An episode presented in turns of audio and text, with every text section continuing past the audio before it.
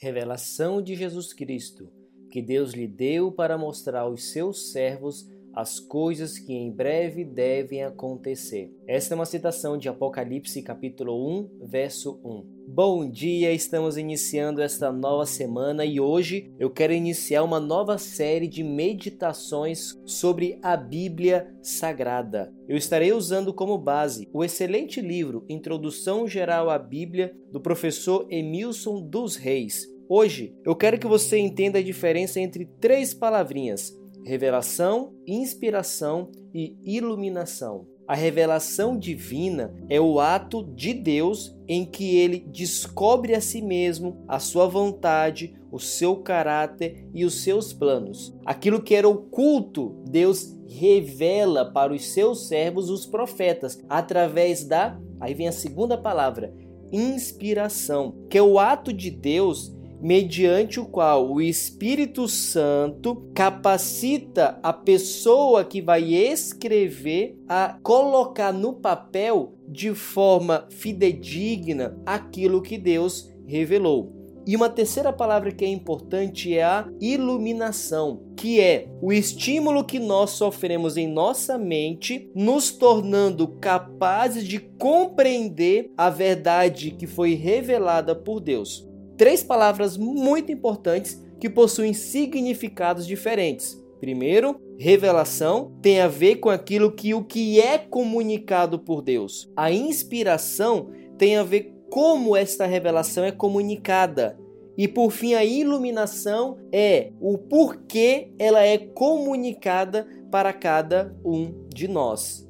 Eu irei destrinchar um pouco mais a cada um desses termos. A revelação, ela é uma linha de comunicação em que Deus ele se encontra de um lado e o homem do outro lado. O cristianismo é uma religião de revelação, porque nós não saberíamos qual é a vontade de Deus, as suas maravilhas, a forma como Deus se relaciona com a comunidade se ele não tivesse revelado, aberto para cada um de nós. E esta revelação de Deus, ela tem o propósito de nos conduzir à salvação, João 17, verso 3, e também de nos levar à perfeição. 2 Timóteo capítulo 3, o verso 16 e o verso 17. Por isso, a revelação, ela tem como objetivo a comunhão nossa para com Deus e consequentemente a nossa salvação. Deus se revela de duas formas básicas. A primeira é chamada de revelação geral. O que, que, é isso? É uma forma onde todos os seres humanos podem ter uma noção da existência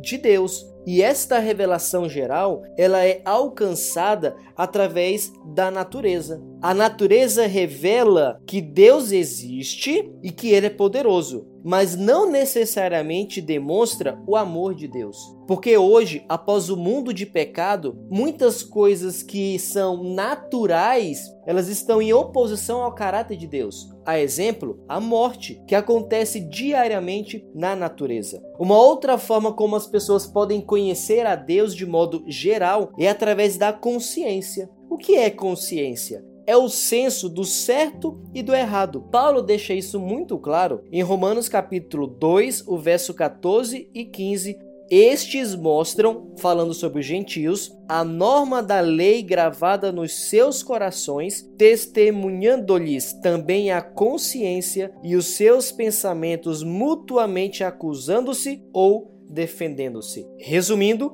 nós podemos conhecer que Deus existe através da consciência e através da natureza. Mas a principal forma como Deus se revelou para a humanidade é através da revelação especial. Isto é, ela é sobrenatural. Deus se revelou através da sua palavra. Por isso, na Bíblia Sagrada, nós temos Deus se comunicando com a humanidade. Deste modo, a Bíblia, que é o fruto desta revelação, ela é ao mesmo tempo divina e humana. Humana porque as palavras foram escolhidas e escritas por homens santos utilizados por Deus. Mas é divina porque as ideias que estão ali contidas, elas são verdades que provêm do próprio Deus. Mas a maior de todas as revelações de Deus se deu através de Jesus Cristo, o seu filho. Ele,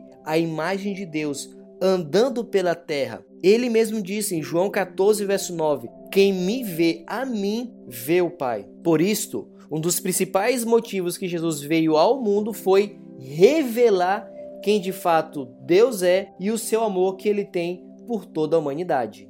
Que você perceba a existência de Deus ao contemplar a natureza, mas não negligencie o estudo da sua palavra, porque é Deus falando ao nosso ouvido através das sagradas escrituras.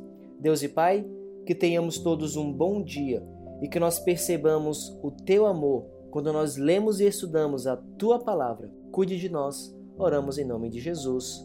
Amém.